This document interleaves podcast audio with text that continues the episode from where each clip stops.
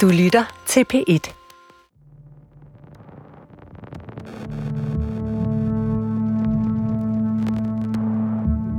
Det er den 29. januar 2018, et år efter at kvinderne politianmeldte fysioterapeuten.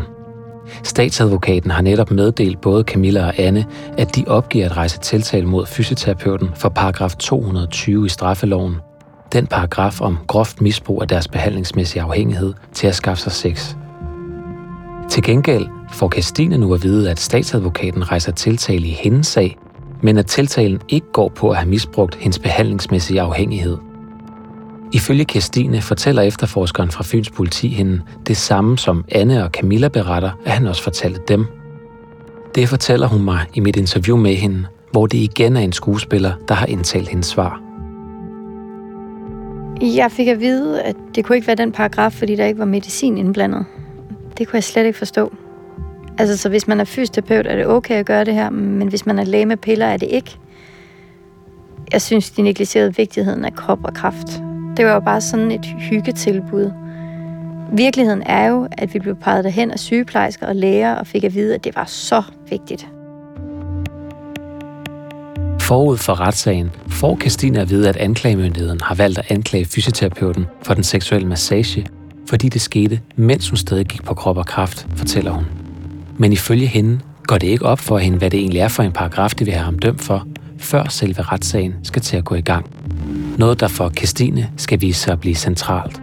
For fysioterapeuten bliver ikke tiltalt for at have udnyttet hendes behandlingsmæssige afhængighed af ham. I stedet mener anklagemyndigheden, at han har udsat hende for en voldtægt, da han udførte den seksuelle massage på hende. Fra p Dokumentar. Det her er det perfekte offer 3. Mit navn er Emil Sebus Jacobsen. Du lytter til 6. episode. Retssagen.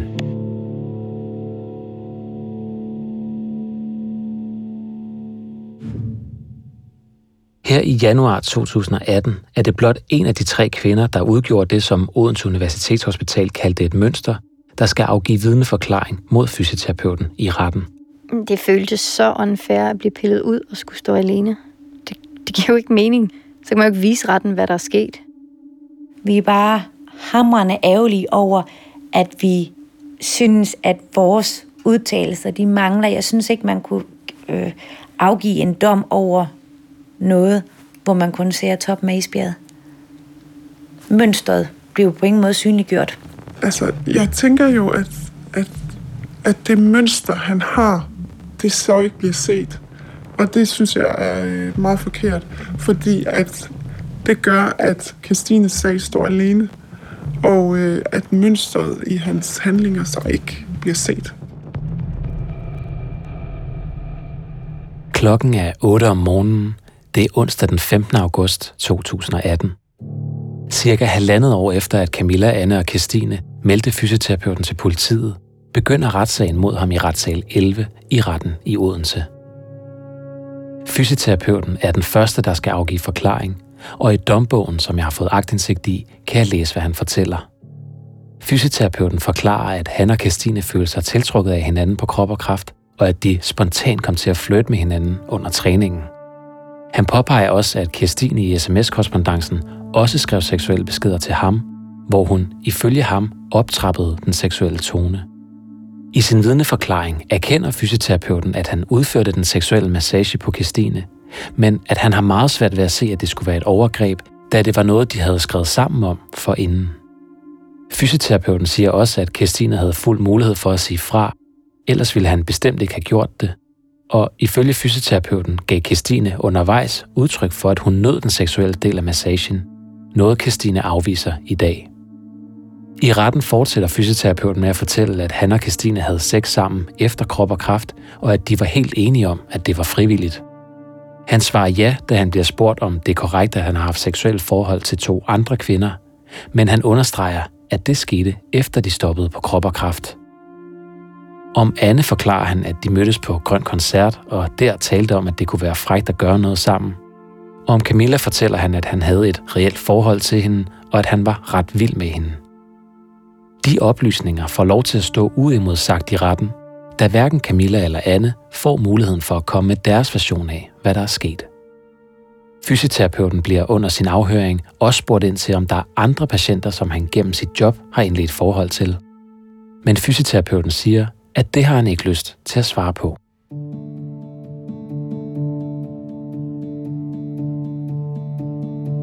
Da fysioterapeuten har afgivet sin forklaring, er det Kristines tur. Jeg var mega nervøs, og jeg havde det så skidt, inden jeg skulle ind. Og efter noget tid blev hun ført ind i retslokalet. Det var, øh, det var et firkantet lokale, og så over i højre side sad anklageren, og um, så over til venstre, som jeg lige husker det, der sad forsvaren. Og så i den modsatte ende af lokalet, der sad jeg alene. Og fysioterapeuten, var han også i lokalet? Nej, han var ikke i lokalet, nej. Han sad i lokalet ved siden af og lyttede med. Okay. Var det noget, du havde, sådan havde bedt om? Ja, det var det. Jeg kunne slet ikke overskue, at han skulle sidde og kigge på mig. I retten fortæller Christina nu om den gang, hun fik kræft, hendes frygt for at dø, og hvordan hun oplever, at fysioterapeuten giver hende en masse positiv opmærksomhed. Mere opmærksomhed, end han giver de andre på krop og kraft, siger hun. Hun fortæller om dobbeltheden, at det på den ene side er upassende, men at hun samtidig havde brug for hans opmærksomhed på et tidspunkt, hvor hun var i stor krise og bange for at dø af kræften. Christine forklarer også om hans besøg på hospitalet, da hun hen imod slutningen af krop og kraft er indlagt, og at hun til at begynde med i deres sms-korrespondence forsøger at holde den seksuelle del nede, men at hun efterhånden går med på den, fordi hun har brug for hans opmærksomhed. Men så er det, at Christine oplever, at afhøringen begynder at tage en drejning, hun ikke er forberedt på. Jeg kunne ligesom mærke, hvor meget fokus der var på den her meget specifikke massageepisode, som jo var foregået på hans arbejdsplads, mens jeg stadig var på holdet. Øhm, og at det hele, og hele det her med, at der var også for Anna og Camilla, det var skåret fra. Altså det var helt underordnet.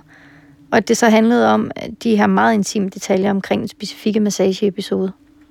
Det viser sig, at den primære anklage mod fysioterapeuten lyder, at han har overtrådt en af bestemmelserne i voldtægtsparagrafen i straffeloven. I anklageskriftet står der helt præcist, at han ifølge politiet har udsat Christine for et andet seksuelt forhold end samleje, i det han under sit arbejde som fysioterapeut og i forbindelse med, at han gav hende massage, tog sine hænder ind under hendes bukser, masserede hendes baller og flere gange stak en finger op i hendes skede, hvilket Christine på grund af situationen ikke var i stand til at modsætte sig. Fysioterapeuten er altså tiltalt for at have udsat Christine for en voldtægtslignende situation. Det er først, da jeg sidder i retten, at det går op for mig, at det er det, de har tænkt sig. Det var rigtig mange spørgsmål, og de blev stillet sådan fra nogle vinkler, der ligesom der handlede om at skulle have det her til at passe med at have været en slags voldtægt. Altså, så jeg kan huske sådan en frustration over, hvorfor bliver jeg ved med at køre rundt i de detaljer? Altså, det er jo ikke det, det handler om. Det er jo noget helt andet. Så, så hvad er det, retssagen ikke kommer til at handle om, som du synes, den burde have handlet om? Jamen, retssagen handlede jo på ingen som helst måde om, altså, hvad det egentlig er, der er sket. At der var en fysioterapeut, som misbrugte sin position til gentagende gange at udnytte kraftpatienter. Altså, det er jo det, der er sagens kerne. Jeg kan se i dombogen, at Christine fortæller retten om Camilla og Anne, og at hun mener, at der var et mønster. Men lige lidt hjælper det, siger hun. Så selve retssagen, hvad, kommer den, hvad, hvad oplever du, at den handler om? Jamen, den handler om at forsøge på alle mulige måder at forsøge at få den her situation til at passe ind i en voldtægtsparagraf.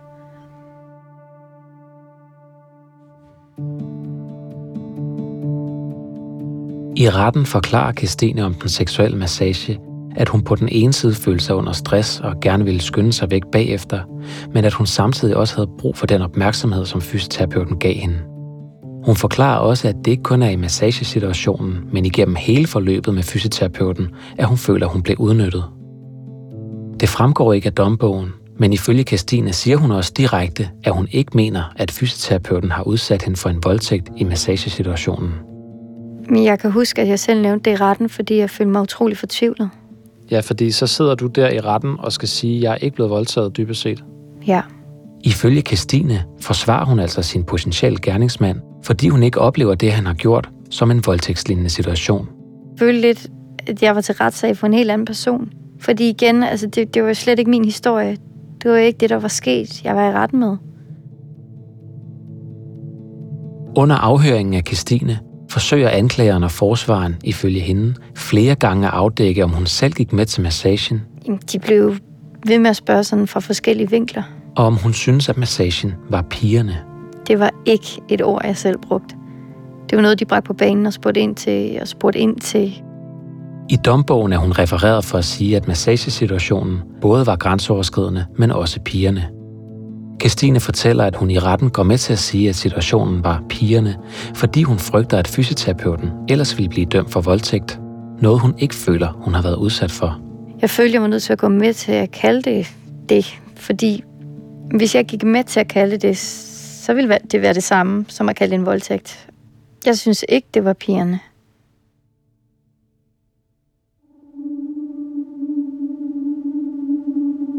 Klokken 13.00 Fem timer efter retssagen begyndte, falder der dom. Fysioterapeuten bliver frikendt for at have overtrådt den voldtægtsparagraf, han var tiltalt for.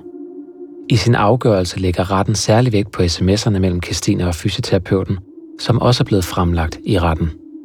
Retten lægger både vægt på de sms'er, der blev sendt forud for selve massagesituationen, de sms'er, der blev sendt på selve dagen, og dem, der blev sendt efterfølgende. SMS'erne viser, ifølge retten, at der ikke er tilstrækkelig grundlag for at antage, at Christine under episoden befandt sig i en situation, hvor hun ikke kunne modsætte sig fysioterapeutens seksuelle massage. Retten har herved også lagt vægt på, at det fremgår af chatkorrespondancen, sammenholdt med de afgivende forklaringer, at tiltalte og Christine efter fælles aftale havde sex sammen få dage efter den pågældende episode. Tiltalte frifindes derfor for denne del af anklageskriftet. Kan du huske, hvordan du reagerede, da du hørte om? Jeg var jo ikke overrasket over, at han ikke blev dømt for voldtægt, fordi det var ikke en voldtægt. Og samtidig følte jeg mig sådan en helt enormt tom følelse af, at jeg havde brugt helt ufattelig meget tid. Altså, det her forløb, det straks over flere år, så jeg følte, at jeg havde brugt helt afsindig meget tid, helt afsindig mange altså følelser, og helt afsindig mange spekulationer på noget, som i virkeligheden var meningsløst.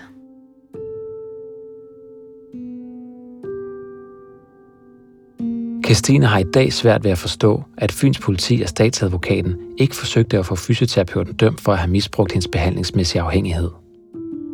Og spørgsmålet er, ifølge to eksperter, jeg har talt med, om det i virkeligheden var den paragraf, anklagemyndigheden skulle have gået efter. Ifølge forsker i strafferet og tidligere anklagerfuldmægtige i politiet Lotte Helms, er der elementer i den seksuelle massagesituation, som Christine beskriver, som godt ville kunne falde ind under den daværende straffelovs voldtægtsparagraf. Men Lotte Helms vurderer, at det i Kirstines tilfælde er en skæv paragraf at vælge at tiltale fysioterapeuten for. Ifølge hende ville det have været mere oplagt at tiltale fysioterapeuten for at have overtrådt paragraf 220. For Lotte Helms vurderer, at sagen ud fra Kirstines forklaringer og sms-korrespondancen viser, at sagen handler om groft misbrug af hendes behandlingsmæssige afhængighed. Vi har at gøre med en sårbar person, øh, øh, som har været igennem et forløb, og som får den her behandling som en del af det at komme tilbage til livet igen. Så der er en, et stærkt afhængighedsforhold, og der er et groft misbrug af det stærke afhængighedsforhold, der gør til, at jeg mener, at øh, straffelovens paragraf 220 vil kunne finde anvendelse.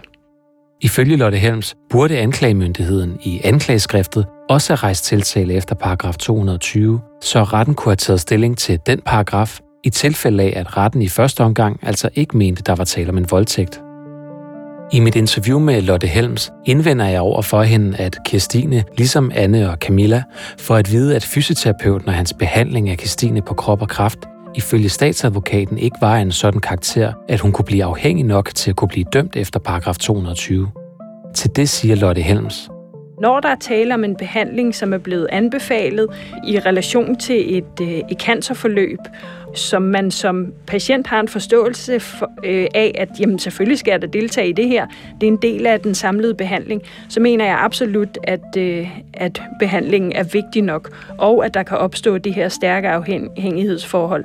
Og hvis man kan øh, lægge det til grund, jamen, så er vi inde i, i paragraf 220.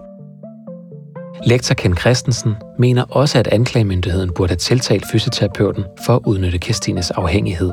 Ifølge ham understøtter Kirstines forklaringer og sms-korrespondancen Nemlig hendes udsagn om, at hun oplevede at være i et afhængighedsforhold, som hun havde meget svært ved at komme ud af. Det er efter min vurdering helt centralt. For det, som reglen i paragraf 220 samler op, det er den kompleksitet, der kan ligge i et afhængighedsforhold, hvor det på en gang kan være noget, man gerne vil, men samtidig også noget, man gerne vil ud af, fordi man godt ved, det er forkert. Men den klarhed, den er man ude af stand til at få, fordi man i situationen er filtreret ind i den afhængighed, man har til den, der har et omsorgsansvar eller behandleransvar over for den pågældende patient. Når anklagemyndigheden vælger ikke at bruge paragraf 220 i sagen og vælger at sige, jamen der er ikke grundlag for at, at løfte det her videre. Vi mener ikke, at vi kan bevise øh, situationen omkring paragraf 220. Jamen så, så vælger de jo på forhånd at afskære øh, muligheden for, at retten tager stilling til sagen. At retten øh, kan bedømme de beviser, der ligger, havde anklagemyndigheden derimod valgt at tiltale fysioterapeuten efter paragraf 220, havde retssagen også handlet om den seksuelle udnyttelse, som Christine oplevede, hun blev udsat for, efter hun stoppede på krop og kraft, og ikke kun massagesituationen. Så vil man, øh, så vil man tage hele pakken med, skal man sige, hvor, øh, hvor den her fysioterapeut groft har, har misbrugt øh, afhængigheden. Ikke? Så, så det vil sige, det giver god mening, at hun sidder med en følelse af, at man lidt prøver at få hendes virkelighed til at, at blive reduceret eller passe ind i en, i en paragraf, som handler om en enkelt episode. Det er i hvert fald et udtryk for, at hun ikke får lov til at fortælle hele sin historie.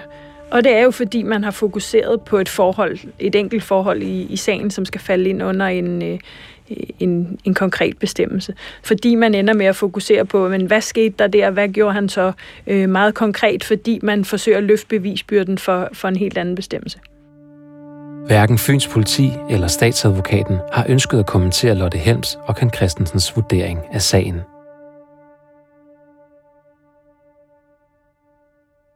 Men selvom fysioterapeuten altså bliver frikendt for voldtægtsparagrafen, så bliver han kendt skyldig efter en anden paragraf i en anden lov.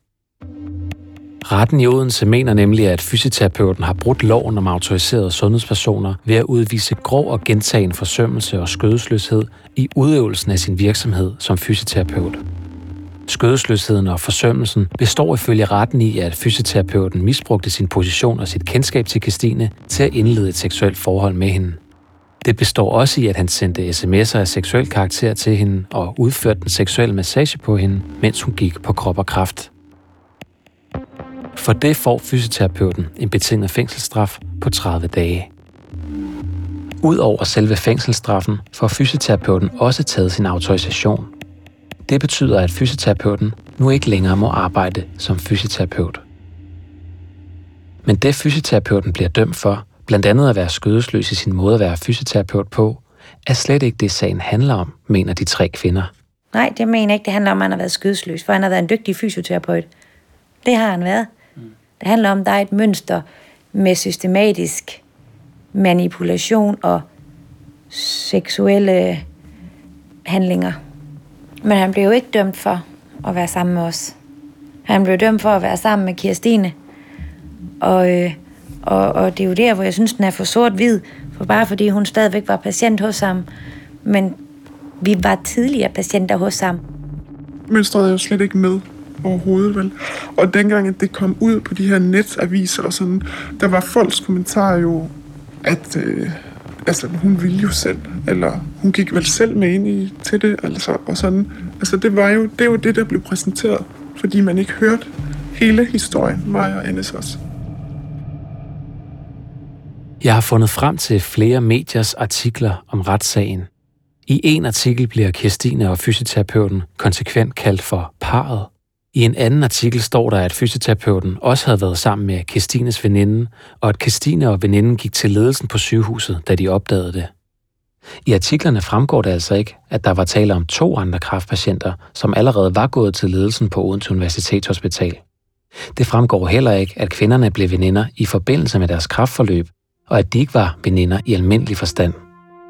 En fremstilling af sagen, der får flere læsere til tasterne i artiklernes kommentarfelter på Facebook. Så det bliver først rigtig kriminelt, da hun opdager, at veninden også knaller med hendes elsker. Ja, det er da synd for ham, at hun er sådan. Hun kunne jo godt lide det. Hun er da bare bitter over, at han også var sammen med veninden. Er det ikke underligt, hun først anmeldte det, da det med veninden kom frem?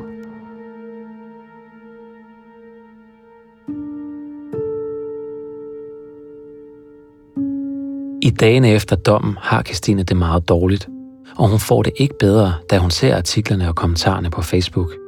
De minder hende igen om det manglende mønster i retten, som nu altså også afspejler sig i mediernes dækning af sagen. Jeg læste kun lige hurtigt en enkelt af artiklerne, og jeg kan bare huske, at jeg fik kvalme. Og jeg boede mig ind i nogle dage og lukkede øjnene og ørerne og ønskede bare, at det hele skulle forsvinde. Det var virkelig ubehageligt. I tiden efter retssagen bliver Camilla, Christine og Anne dog enige om, at fysioterapeuten trods alt er blevet dømt for noget, fortæller de, og at han har fået frataget sin autorisation, siger Camilla. Fordi så følte jeg at alligevel, at det havde nyttet noget. Det var en mild dom. Men så tænkte jeg, at han har en dom, og han kan dermed ikke arbejde med mennesker mere. Han har også fået taget sin autorisation, så jeg var ret sikker på, at nu får han et job, hvor han ikke arbejder med mennesker, sårbare mennesker mere. Og her kunne historien være slut. Men det er den ikke. Fire måneder senere, i november 2018, sker der nemlig noget. Og så en lang tid efter, så opdager jeg en dag, hvor jeg er på Tinder, så ser jeg, at han også er der. Og jeg tager et screenshot af det, og sender til Camilla og Kirstine. Prøv at se her, hvad jeg lige har set. Og, øhm, og det svarer de på, og så Camilla, hun kan se åbenbart nederst, jeg havde ikke været opmærksom på det, der stod, hvor han arbejdede henne. Og det var hun inde og google på. Og lige pludselig så sender hun et screenshot til mig, hvor der står, prøv lige at se, hvor han arbejder. De tre kvinder undrer sig, da de opdager, at den nu tidligere fysioterapeut har fået et nyt job, hvor han arbejder med psykisk sårbare mennesker. Hvordan det kan lade sig gøre, forsøger jeg at få svar på i syvende episode af Det Perfekte Offer 3.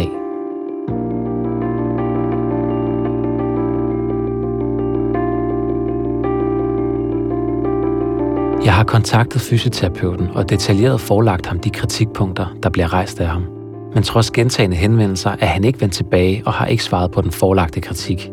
Han har tidligere i forbindelse med sagen bekræftet, at han indledte seksuelle forhold til de tre kvinder, men afviste, at der var tale om udnyttelse eller overgreb.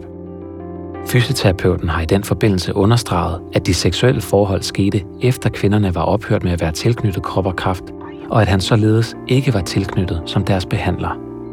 Han har også tidligere understreget, at alt hvad der foregik, skete efter indbyrdes aftale mellem ham og kvinderne, at han var virkelig ked af sagen, at han fortrød, at det nogensinde kunne ske, og at han aldrig har gjort noget imod nogens vilje.